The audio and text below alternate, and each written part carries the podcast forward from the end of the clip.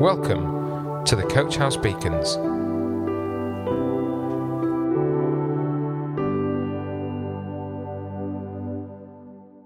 Hello, welcome to this Coach House Beacon called No Entry. On Sunday at our service in church, Jamie selected a worship song which had a profound effect. It was a song that I had previously heard, but not recently, so it was good to be reminded of it. It was a song called Who You Say I Am which has words and music by Ben Fielding and Reuben Morgan.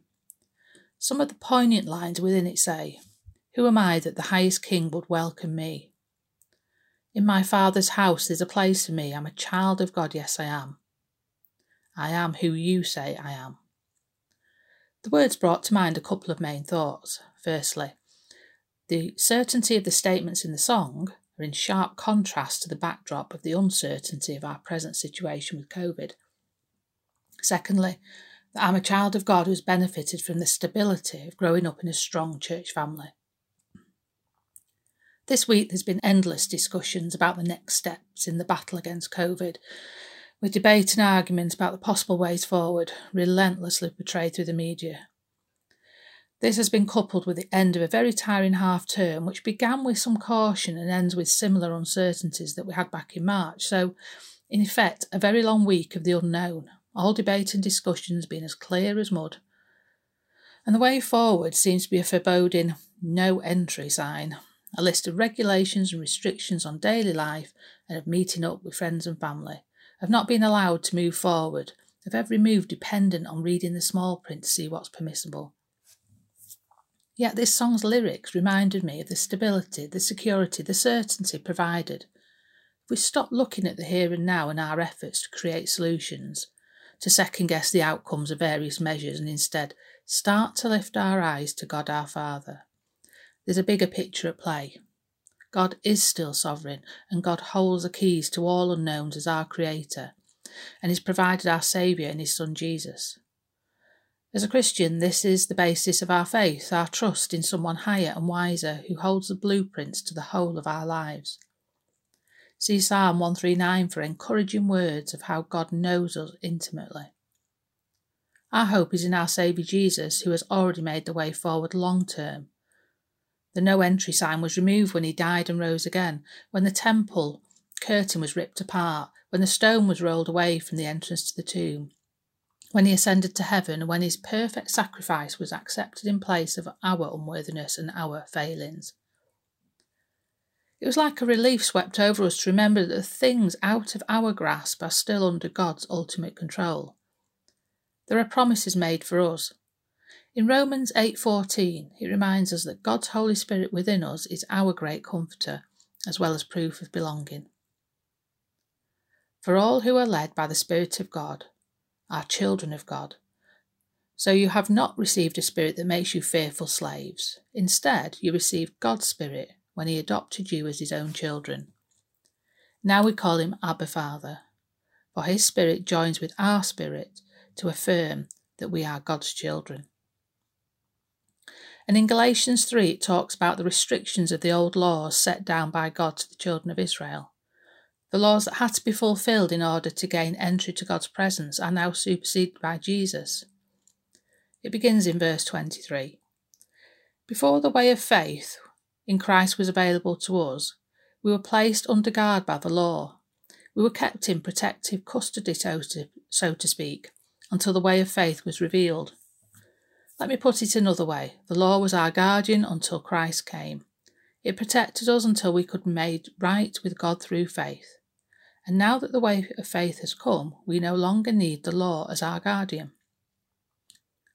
Sometimes we just need a nudge to remember how important we are to God and how much was sacrificed by Jesus on our behalf. Our church history began in the 1950s with a vision being given by God to a man who saw a need, firstly establishing a boys' club, then expanding to a girls' club, and then to a church. And as you'd expect over this timescale, there have been many changes, but the original vision prevails to provide a church which is accessible to anyone and which will provide a sense of belonging to the family of God, while pointing to Jesus as our only hope for forgiveness and access to Almighty God. I've had the benefit of being part of the church family since I was born in late December 1963, and the words of the song above reminded me of what a privilege that's been. The sense of family has been strong, of belonging, of security and safety, and I've great memories of friendships and specific moments that stick with you forever, where you can see the Spirit of God move and influence lives. Hebrews chapter 12 talks of the great crowd of witnesses, and through the years I feel I've experienced part of this crowd who've lived out God's love to others in their care and concern, in their testimony to God's mercy and grace. There have been great moments when the whole church has come together to bring heartfelt prayers before God. And many will remember the all night prayer meetings organised by Eric Swindells, praying for the persecuted church behind the Iron Curtain. And then many years later, amazingly, the wall came down. Now, I work with some children and young people who sadly don't know what it is to experience stability in their homes and lives, who don't have lovely childhood memories and who don't have role models that can be relied upon. I'm truly grateful that as a child growing up in the church, I've had so many positive memories and people who've quietly influenced my faith. The good thing is that anyone can be a child of God, and it isn't determined by a past experience. Galatians chapter 3 goes on to say, For you are all children of God through faith in Christ Jesus and all who have been united with Christ in baptism are put on Christ, like putting on new clothes. There is no longer Jew or Gentile, slave or free, male and female, for you are all one in Christ Jesus. And now that you belong to Christ, you are the chil- true children of Abraham. You are his heirs, and God's promise to Abraham belongs to you. We are children of God not because of what we're able to do, but because God made it possible. Our past does not determine our future. Our faith and trust in Jesus as our Saviour guides our future path. Hebrews 10 encourages us to approach God boldly, to speak out and talk to Him, to ask and to praise Him.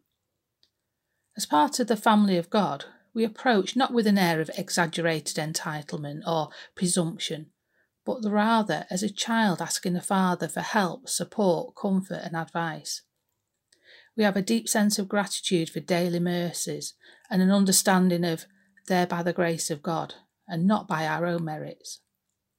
The way to Almighty God doesn't come with a no entry sign, because Jesus made the way possible. With this attitude and understanding of God's grace towards us, we can echo the words of the song Who am I that the highest King would welcome me?